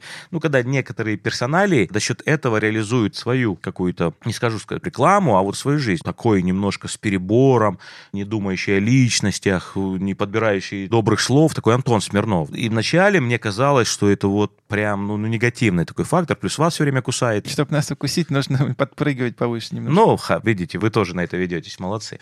Так вот, ну, может быть, такой и нужен одна такая watchdog на собака, которая будет всех кусать. То есть он кусает всех, кто не входит в его представление а, добре и справедливости. Добре и справедливости. И, может быть, это не так уж и плохо. Не совсем там можно соглашаться и нужно, но вот эта вот искренность в его представлении о своей там, системе ценностей, ну, это ничего. Ну, и плюс вот раз ты так впервые реагируешь, так сказать, как, как, как, так сказать, если что просто промолчать, ну, значит, он что-то ну, мы добивается. Мы что-то разговариваем. Не, ну, я имею в виду, что это тоже тенденция. Но это ладно. Это линия, ну, когда в целом перебрасывание информации, цитирование, ну, просто уверенность в своей правоте, вот это вот я не могу признать. Но это только работает в песочнице. Это счет массива информации и быстроты ее распространения, ну, которую Telegram-площадка дает, они очень часто перекожены с точки зрения правда это неправда, и вот токсичности, ну, как когда воняет. Ну, понимаем, чем это. Очень много негатива, да, в Телеграме именно, потому что негатив люди кушают, да, любят да, это, да. и если ты никого не, извините, оскорбил, не... Не подал ну, как, жареных как, как фактов, парни, подал, как парни со Sports.ru да, мне говорят, знаешь, никто не это, не, этот негатив продержится недолго. Период э, вот этого бешеного увлечения скоростью, он всегда циклично заканчивается необходимостью качества. Ну, конечно, когда Да, да, вот я, я, я уже там... сказал про YouTube, да, про сказать, YouTube, смотрите, YouTube часа. был вот такой, а сейчас уже идет, то есть уже важно, чтобы это было правильно упаковано, ну, даже подкаст, мы и вместе таком, и готовились, там, обсуждали темы, ну, то есть мы к любой медиа-активности, да, должны относиться с требованиями глубины и правильной упаковки. Соответственно, ну, то есть вот этот этап э, телеграм-канала, он, конечно же, пройдет. А мне кажется, в принципе, цифры уже говорят сами за себя, уже нет такого сумасшедшего роста количества подписчиков у популярных, ну, я в основном обращаю внимание на футбольных блогеров, там у них, мне кажется, пик подписчиков был в прошлом году, и сейчас это все начало спадать, и очевидно, что у людей запрос все равно появляется на качественную на качество, информацию. Да. И, конечно, все эти цифры все равно они минорны по отношению к традиционным СМИ, как ни странно. Я хотел бы просто еще одну тему затронуть, которую вы чуть тоже коснулись, по поводу молодых менеджеров. Да, сейчас все чаще и чаще такая, может быть, популистская новость, тема возникает о лицензировании менеджеров. Да? Вот, то есть ваш пример показывает, что 29 лет я пришел, там, посмотрел там, посмотрел там, я работал в бизнесе, все, и я построил супер успешный клуб. Я пришел в футбол, там, ну, не знаю, губернаторы обычно, когда спонсируют, они ставят своих каких-то ставленников. Я знаю несколько менеджеров, которые... Я вот там занимался недвижкой, мне поставили футбол, никаких проблем. Ну, Вопрос. Ну, это глупый человек уже, который так говорит. Вопрос. Но, Но некоторые говорят, ну, надо лицензировать менеджеров, надо их там Считаю всех... популизмом и глупостью вот, разговоры вот. о лицензировании. Почему? Да? В России... Образование нет... же важно. Образование, да. Есть вообще футбольное Смотри, образование да, у да, нас в России? Есть. В России нет проблем с талантливыми людьми. Есть проблемы с пониманием цели. Как только появится запрос на управление нового типа, поверь мне, найдутся, где обучить новых руководителей. Найдутся. А некоторые университеты работают на удаленке, особенно сейчас. Лицензирование — это упрощение, создает иллюзию контроля и правильности. Ну как ты будешь лицензировать и с какими требованиями человека в Тамбове, которому надо или не надо Условно заниматься e-commerce, и в Локомотиве, где это может работать? Важно создать среду, где будут востребованы качества, эффективность, умение управлять, понимание, как устроена отрасль. И, соответственно, оно и породит образование. А вообще у нас в целом не вопрос лицензирования, вопрос образования в целом. Посмотрите на наших тренеров, посмотрите на наших менеджеров. У нас последние много лет шла отрицательная селекция, я имею в виду не про футболистов, а про людей, которые работают в футболе. Ну, меня немножко смущает, любая кухарка может управлять страной. Любой человек может управлять футбольным клубом. Это же как вот спортивное право, это комплексная юридическая индустрия, сфера. Для того, чтобы быть спортивным юристом, ты должен быть гражданским юристом, трудовым, там, банкротным и так далее. Также и здесь ты должен знать и финансы, конечно, и коммерцию, конечно. и Это как, как и управляющий другого завода, так сказать, да. или кофейни. Здесь надо даже, может быть, про лигу продумать, что должно быть общее коллективное мышление на уровне лиги, которое будет требование вот этих общих ценностей, да, которые вот, вот эти требования и сформирует. Смотрите, я периодически задаюсь вопросом, почему у нас в нашем футболе топовые футболисты в основном для внутреннего пользования. Тренеры, которые считаются у нас топовыми, да, тот же Симак, Карпин, Слуцкий. Слуцкий, они в основном тоже для внутреннего пользования. Ну, футбол у нас такой, ничего страшного в этом нет, не надо этого бояться. Ты не можешь себя сравнивать с АПЛ, где такой мультикультурный бурлящий котел, где все это изменяется. Ты сегодня Ферминио герой, а пришел Жота, забил 4 мяча в 6 матчах, и новый герой. Разные структуры востребованности лучших. Я, когда имел счастье лицезреть становление Челси, ты не представляешь, какие были футбольные тренеры английские. Но деньги – во-первых, не было вообще спортивных директоров, все занимались тренеры. Тренеры были ограничены. И вот эта конкуренция, мультикультуризм, он принес и требования, то есть появился запрос на другие качества. А это будет от того, когда будет стратегия у лиги, стратегия у клуба. Запрос на другого качества людей у нас много талантливых людей, много. И вот, например, скауты, это сегодня первые, кто появляется, как прообраз некий такой, вот когда скаутские стратегии в клубах будут важны, эти люди смогут это формировать, и вот, может быть, вокруг этого будет много я, делать. Кстати, возвращаясь к тем интервью, которых вы упоминали, я, когда все время их читаю, буквально на следующий день после увольнения из клуба, мне кажется, что клубам бы неплохо... Non-disclosure, да? Подписывать НДА при увольнении, потому Но что... нас любят Потому что раз. выходит э, буквально через не день. Ты был ужасно. ключевым специалистом в клубе, ты через день выходишь и говоришь, так, этот мне мешал, этот там, идиот. Блин, ты читаешь, думаешь, ребят, как это ваш прокол менеджерский, Но здесь клубный. Нариман, кстати, сделал очень корректное интервью, если Я ты, не- ты- я ты не намекаешь. про- А я... я не намекаю, я даже Да не нет, я смотрел. понимаю, что ты сейчас не как подход, это Ты не совершенно, я должен- с тобой... ты не конечно, должен вываливать в паблик конечно, ваши внутренние механизмы. Конечно, или ты, понятно, что ты должен там Или должен думать о своей заплатить. репутации, да, ты должен думать, что, ну, это не должно быть вот в такую короткую, это не должно потому быть что там- обличающим. да, не- не- Это все время, у нас еще, послушайте, у нас самое большое, это конкуренция внутри клубов, когда люди делят славу, либо делят неудачи. Конечно. А, а- а- а не имеет значения, когда или когда какой-то коллега, мой агент говорит, это я привез. Так кто ты такой? Ты никогда никого не можешь привести, ты инструмент. Этим всегда, всегда приобретает клуб. И ответственность за того либо другого игрока, за приобретение, несет клуб. И кто не важно, кто был за, кто был против. Это не имеет никакого значения. Если клуб принял, все на это Ну, несут к, к сожалению, да. То есть это дележ славы, когда... Или, или неудач. В смысле, это я же самое, привез? да, да. Но мы с вами, Герман, участвовали во многих трансферах. Мы понимаем, что просто открой фотку подписания Эльдора или Миранчука, там стоит 15 человек. Никто из них не может сказать, что я его привез или увез. Это, Приня- это- это- решение принял. И решение пи- приняло Жено Еще и 20 Ростов, да? еще И 20 всё, человек всё нет на этой фотке. Все остальные с- сервисы, да. Сервис? Да, да. Я водитель. Кто-то, кто-то я, ну, Ну, ты, был, условно, и- я- ты, ты был и водителем. Я, я- я его привез. Ты Миша, даже в Миша. случае с Мирончуком ты даже был оператором. Да, Да, нет, я ему да. сказал, я снял Миранчука, видео. Это было супер. Это, кстати, я посоветовал Нобелю, которого не пустили на съемку этого, фильма. Я говорю, попроси Он нам еще ужин Миша, должен- я ему, знаешь, как я ему твою увлеченность вот дизайном, которую я знал, я ему рассказал об этом. Вот, вот, вот этот мебельный дизайн и наши твои дискуссии. Anyway, про- у него не было выбора. Э, Да, да. Не, ну он мог Шмелеву показать, это, может быть, был совсем другой быть фильм. Он все-таки выбрал тебя по моей. А вот чем я горжусь больше всего в поездке нашей с тобой в Дженуа, это моя маленькая подача, с которой ты забил, когда ты участвовал, сделал крутой юридическую работу в трансфере, который вообще никак не был связан с Россией. Я думаю, что это единственный пока такой кейс. Я не знаю, почему вы об этом не рассказали особо, когда у наших партнеров, ну, у моих партнеров и ребят, которых ты тоже хорошо знаешь, возникла проблема в Турции в переходе из Ромы в Фенербахче, Перотти. Перотти, да, и он, я видел, он был потерян, потому что у нас сделка там тоже так шла, тяжело. и я ему говорю, вот, есть человек, он справится, я знаю. И в этот момент получилось, и ты доделал это, и это круто. Очень прям. приятно. Не, да. ну это круто, это прям, это круто. Ты можешь, конечно, скромно сразу сказать, что я просто делал свою работу, но твоя помощь в сделке по Шармуродову, Барак, была тоже Спасибо. очень, очень крутой. Какие-то вещи, приятно. Очень приятно э, какие-то вещи Миша сделал, которые я даже завидел, что их делал не я. Например, он обидел меня, когда я организовывал уже перед вылетом завтрак все вместе, прогулку в красивых местах. Первое солнце было. Он высокомерно куда-то убежал. И я злился. Я говорю, а он что сделал? Он убежал, потому что администраторы Дженуа были под ковидом и не смогли нам сделать футболки, которые все ждали в Узбекистане эльдоровские.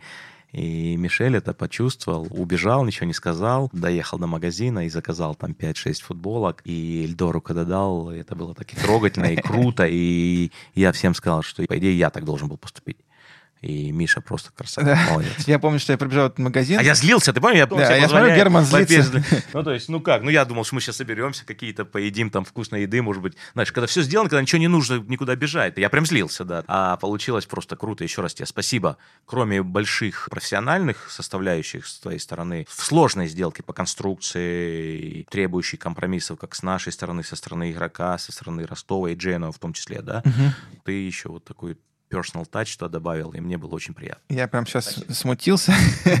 Поскольку... Злые языки? Да, ну... Слишком сиропное интервью Да, получается. чтобы не было такое, э, чтобы нас не обвиняли в том, что сначала мы Не, ну вам мои поем юристы, дифирамбы, ребята, эй. сейчас вы, Миша, такие дифирамбы поете, скажут, а, даже острые темы Ну, никакие я и не Антона поднимают. тоже увидел. На- уважительно, Наш я к нему друг хорошо, Антон Смирнов Смирнов. скажет, что я к нему все, хорошо все отношусь. проплачено. Я, в отличие от Но это мы вырежем, Герман, все равно. Я- Но даже если, даже, даже если, даже если и проплачено, нам же надо как-то косты отбивать за запись этого подкаста. Вы не очень дорогие ребята, должен тоже вам сказать. Вот. Спасибо вам и за это. Герман, смотрите, вопрос в лоб. Вас часто обвиняют в том, что вы вбрасываете или определенным образом подаете информацию через Василия Уткина. Или Василий Уткин работает в определенной степени на вас и подает эту информацию так, как нужно вам. Ну да, один из ваших клиентов об этом сказал, и глупость. Вася очень крупный человек в прямом и смысле влияния, значимости, понимания. Я с ним знаком с 94 года, ребят.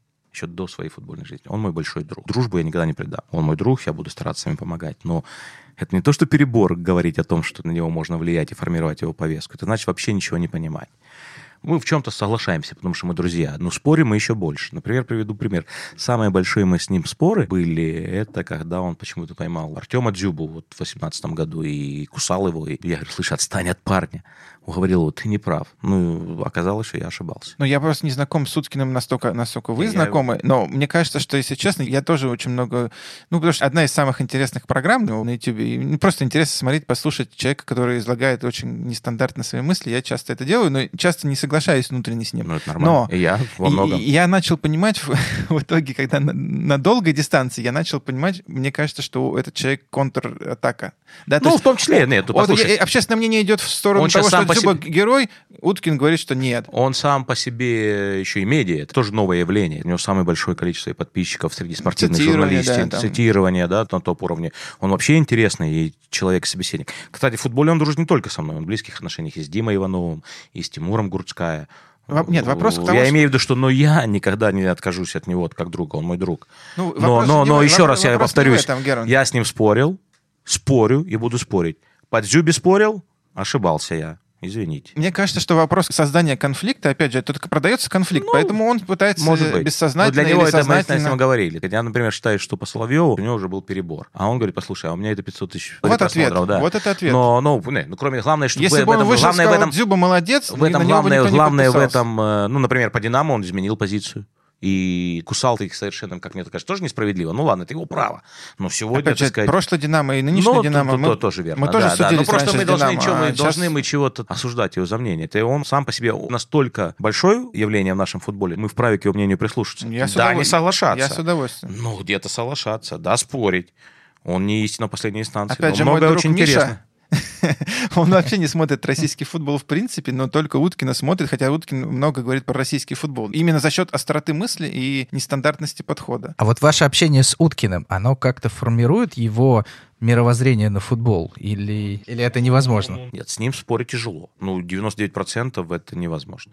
Он имеет право на точку зрения. Имеет, конечно. А Поэтому- попросить его о чем-то можно? Ну, у меня не получается. Ну, то есть, а как? А что мне откажешь? Мне потом с ним не общаться, я этого избегаю. Ну, я, например, с чем-то не согласен, я ему говорю об этом. Мы ругаемся иногда. Как мы и с тобой, Миш, потому что мы тогда пять дней провели в поездке по сделке, вечером много гуляли или просто сидели, болтали и обсуждали это все.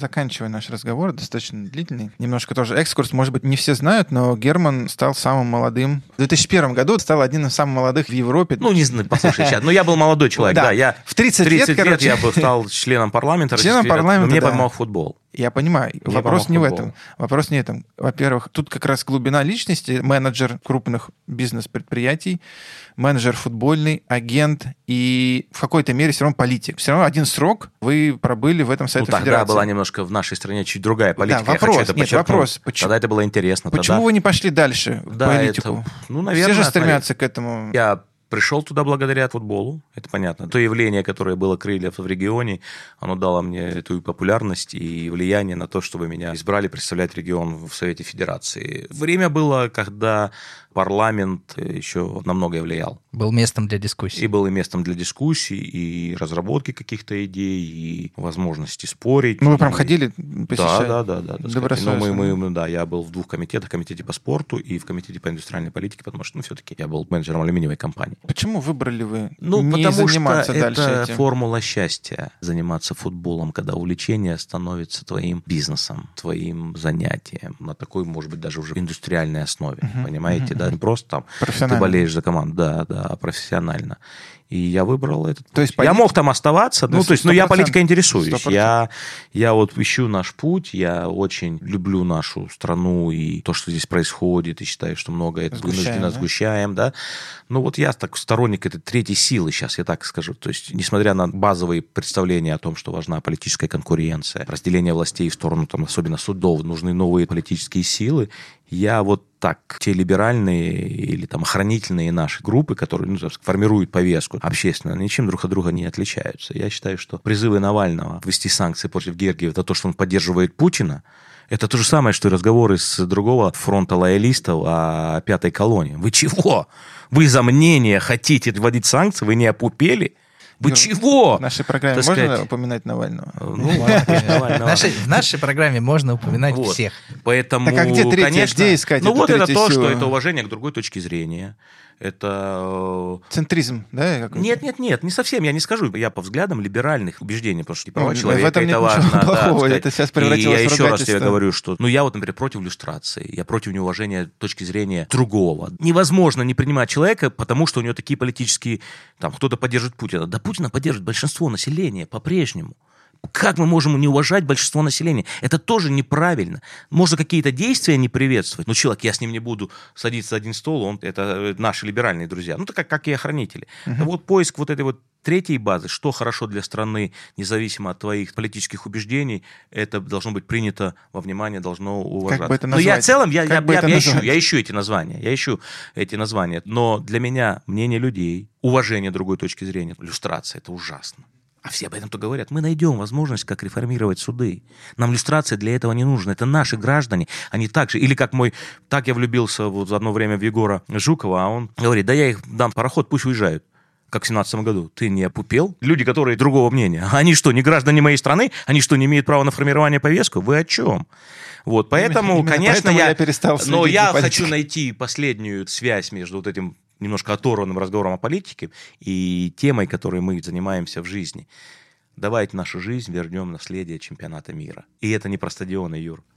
Это про А те я, а отношения. я сразу про те- подумал именно про, те- стадион. про- Давайте, да, давайте про те- еще строить про, те, можно про ту больше. атмосферу, про те ценности, которые были А в что что конкретно стране. Что нужно сделать для этого? Никольская, да? Я сразу... У меня, у Ну, меня это в том числе, у у в том сразу числе, ну, это, Никольская, да? не, не, это, это свадьба, типа, это, А вот Николь- это Новый год. А Это Никольская это, прекрасно. настоящая Россия? Медведи, Это, это тоже, это тоже Россия. цыгане. Ну, послушай, это праздник, он не всегда должен... Мексиканцы. свадьба это не всегда ежедневность. Нет, это уважение, это открытость и миру, и, к- и уважение к друг другу.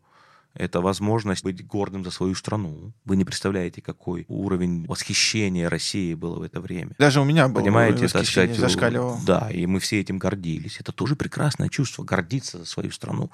Это взаимоотношения с правоохранителями. Вообще про правоохранителей нам нужно, про милиционеров нужно чуть-чуть больше сказать. Мы же видим, какие у нас вегетарианские ОМОНовцы, да, на фоне того, что происходит в Америке, в Белоруссии, блин. Не, ну, так сказать, во Франции, так сказать. кидают пластиковым стаканчиком, да и они падают, да ничего, да, да и наши протестующие тоже были вегетарианские, помню, в прошлом году. Конечно, по-другому нужно было эту проблему. Пусть кто хочет баллотируется, и мы найти должны гордость или умение, креатив, чтобы в этой конкуренции выиграть. И прекрасно, если кто-то из них попадет Мне либо кажется, другие Герман- представления, ну, то есть наши органы власти, да, Мне потому кажется, что конкуренция... не до конца реализовали свою политическую я об этом думаю. Нет, нет, нет, не от своей политической карьеры. Нет, нет, нет. Но я просто этим интересуюсь. Мне это интересно. Так, нет, по итогам все равно вы выбрали футбол, да, потому Да. что это любовь. И у вас был и третий путь, пойти в условный, в бизнес, в условный бизнес, в условный Ну, я считаю, совет что я директоров. ушел. Я ушел в бизнес. В бизнес Только футбольный. Коллеги, ну я думаю, что эта дискуссия она была максимально исчерпывающая. Герман, я хотел бы поблагодарить вас за то, что вы пришли. Ну, я хотел сейчас обратить ваше внимание, ребят, на серьезность ковида. Пожалуйста, носите маски, мойте руки и так далее. Мы вас ждем ровно через две недели в следующей нашей программе. Спасибо. Всем пока. Всем пока. Ребята, еще раз большое спасибо за приглашение и привет всем слушателям. Берегите себя.